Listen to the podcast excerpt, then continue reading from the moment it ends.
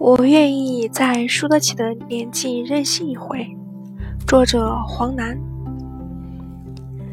二小姐内心一纠结，外在就矫情。这是个典型的 City Girl，城市女孩，有着一般人无法拥有的幸运，总是能找到活少、钱多、离家近的工作，总是能遇到各种才华、相貌、家世都不错的男子。总是能在任何时刻都能得到家人及朋友的关怀和照顾，一切的一切都羡煞了旁人。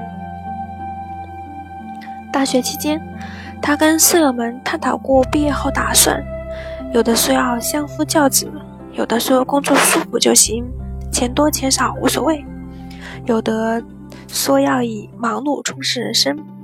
而二小姐则说。我想要一种很忙很忙，但不是一直忙的工作，而是忙一阵儿休一阵儿假，依靠上忙碌的假期，你会很珍惜，这样的人生才有意义。几年过去后，说生你要从政的，毕业一年就结婚生子了；要相夫教子的，苦苦挣扎在漫无边际的工作里。而二小姐则达到了一份行国企行政的工作。还获得了一位富二代男友的爱情。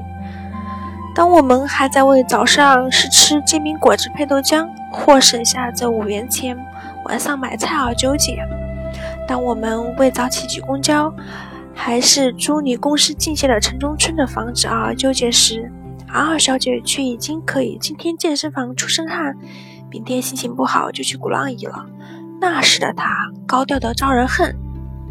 岁月磨平了奢望。越来越多的人倾向于追求稳定，但 R 小姐却把最稳定的单位里最稳定的工作辞了，恋爱也告了急，折腾了那么多年，一下子又回到原点，没有工作和爱情。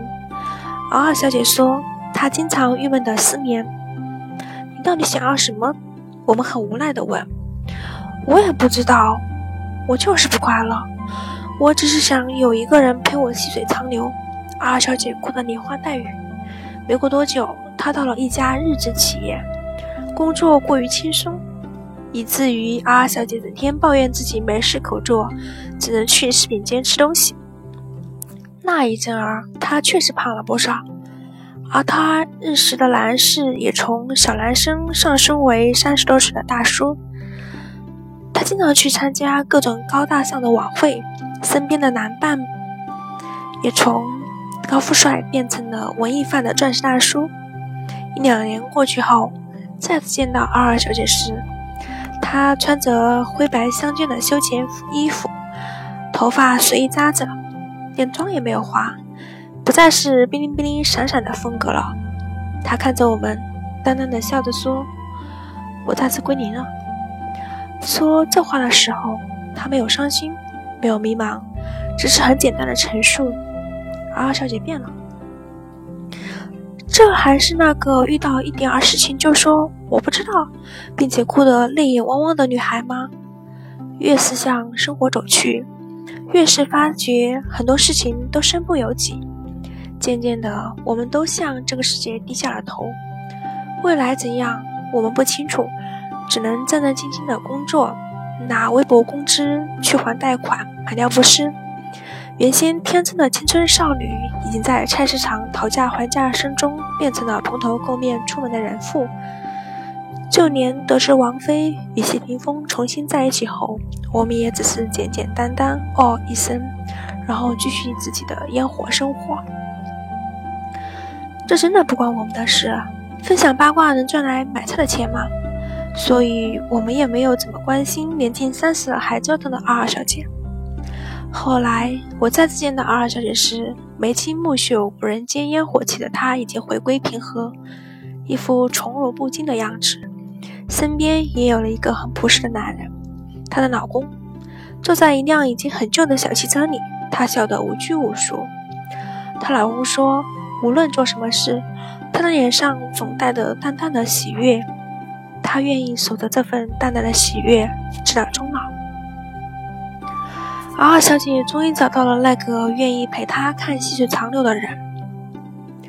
成长的人们知道自己不想要什么，成熟的人们知道自己想要什么，而智慧的人们知道自己该放弃什么。啊，小姐对我说：“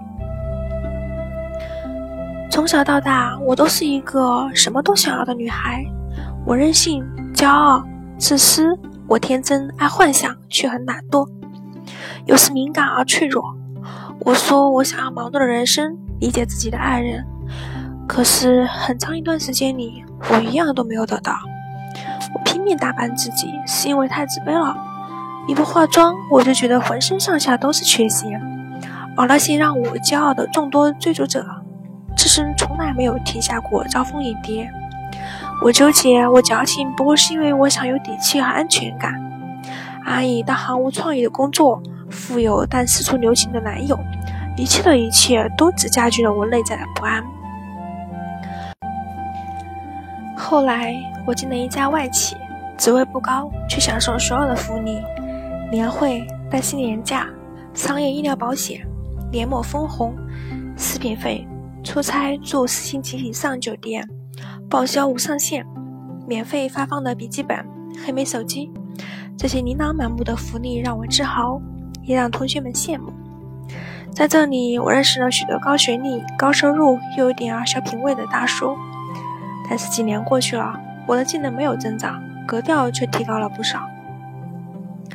而大叔们忙碌的只能固定的分配一点儿时间给我，我想要温暖，他们就觉得我粘人不懂事，我只能放弃。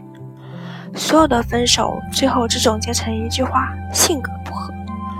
好在我年轻，有数的资本，朋友们相聚结婚生子，贷款买房，虽然辛苦，可是风雨同舟。他们生活简朴，工作艰辛，却每天都能看到进步。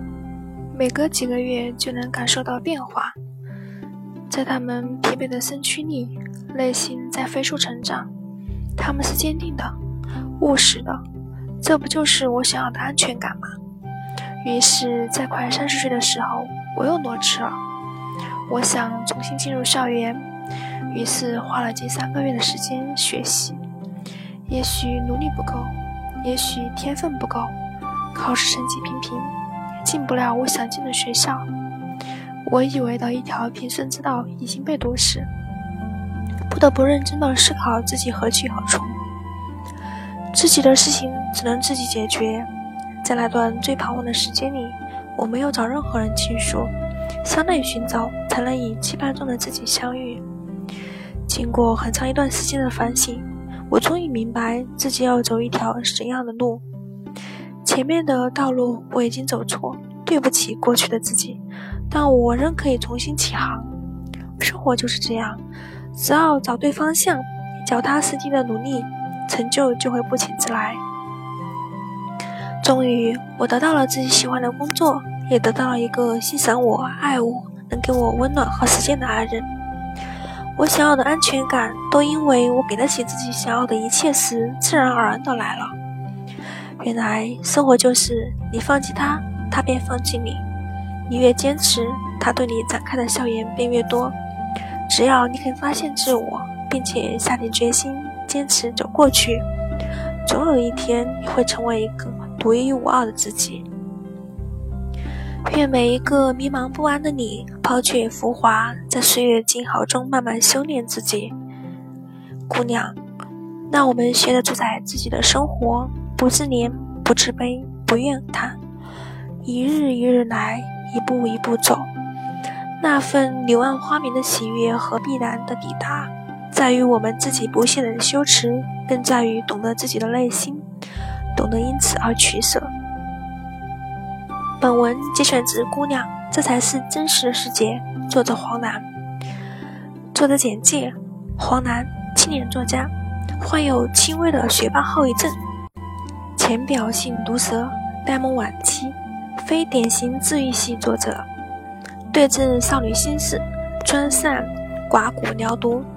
火圈的京剧女王，为学姐的小清新，善于用宽广的视角观察事态，用细腻的笔触描画世界。